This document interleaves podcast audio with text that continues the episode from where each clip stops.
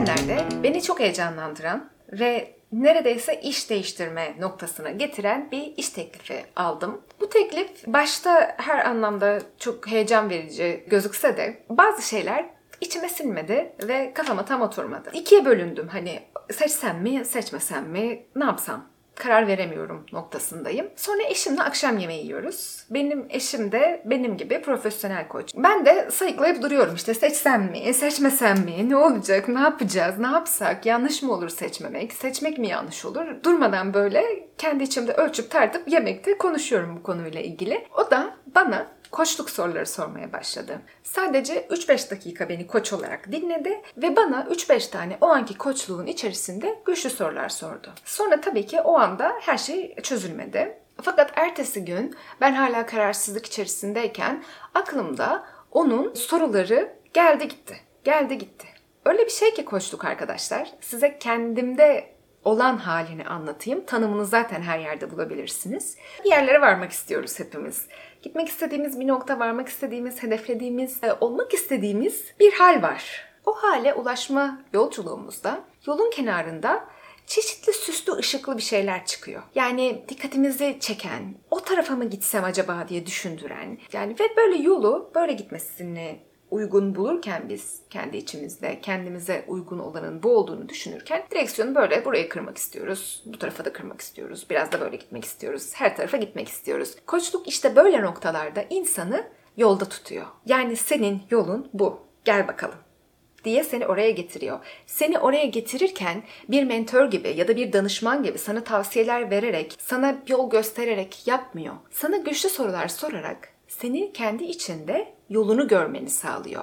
Adeta farları yakıyor ve yolu aydınlatmanı sağlıyor. Sen farlar yandığı için kendi yolunu görebilir hale geliyorsun. Koçluk bence böyle bir mucizevi bir sistem. Çok enteresan bir şey. Koçluk kesinlikle bir tavsiye sistemi değil. Koçlukta farkındalık uyandırmak için güçlü sorular ve etkin dinleme var. O kişinin içerisindeki gerçek potansiyeli açığa çıkarmasına destek olmak hali var. Bu durum söz konusu. Seans bittikten sonra bir anda aydınlanma oluşmayabilir. Oluşabilir, oluşmayabilir. Genellikle seanstan sonra farkındalık hali devam eder. Ve o hal aslında koçluktan sonra geçen o bir hafta, bütün hafta farkındalık halinde geçer. İnsan sürekli orada gelen sorularla ilgili üzerine düşünmeler yapıyor ister istemez ve farkındalıklar hem koçluk seansında oluşuyor hem de beraberinde gelen süreçte oluşuyor. Bu farkındalıklar biliyorsunuz ki hayatımız için çok değerli. Çünkü insan fark etmeden yaşadığında yaşıyor, yani öyle gelip geçiyor günler, gidiyor günler, bir yerlere gidiyoruz bir şekilde, ama fark ederek yaşadığımızda olabileceğimiz insanı olmamız, hayata verebileceğimizi vermemiz ve alabileceğimizi almamız da daha kolay hale geliyor. Ve birçok anlamda da hayatımız kolaylaşıyor. Yani en basitinden iş görüşmesini kabul etsem mi etmesem mi diye kararsız kaldığında, kararsızlıktan şöyle bir sıyrılıp koçun sorularıyla sana sorduklarını düşünüp içinde o cevapları daha derin derin aradığında, seans sonrasında da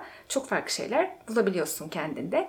Terapiden farkı çok ciddi anlamda var. Terapi geçmişle ilgilenir ve bu yüzden psikolog olmak ile koç olmak birbirinden çok farklıdır. Koçlar sadece gelecekle ilgilenir, geleceği inşa edebilmekle ilgilenir.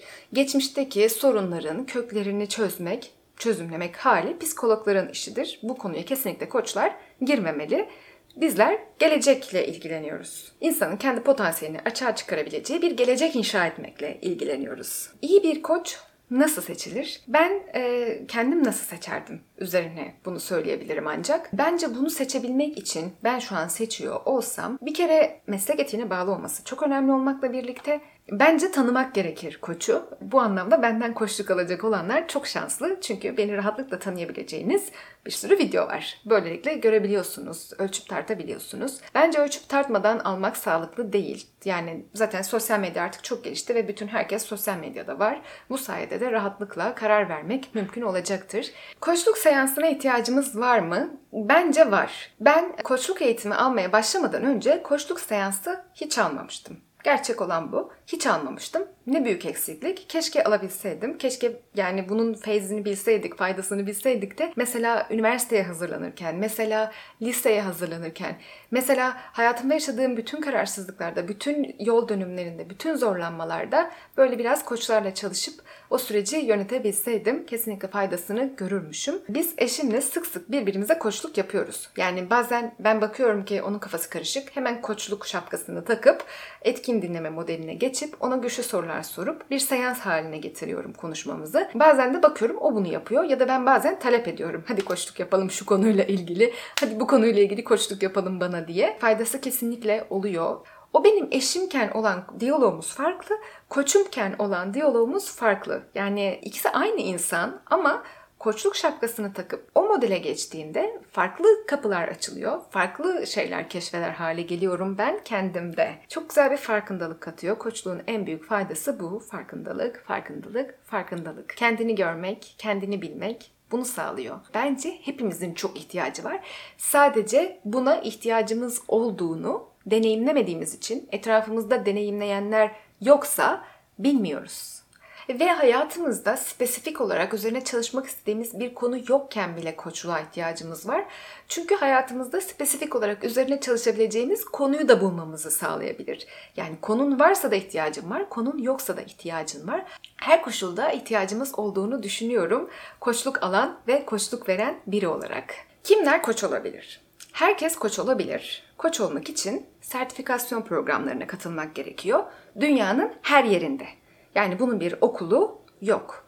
Bunu yapabilecek olan kişinin yaşam boyu öğrenmeye istekli, kişisel gelişime de tutkulu olması gerekiyor. İlk etapta başlayan eğitiminizi yaptığınız seanslarla, alacağınız ünvanlarla derinleştirmek isterseniz hem eğitim almaya devam etmeniz lazım. Yani ACC, PCC, MCC gibi ünvanlar birazdan açıklayacağım onları alabilmek için.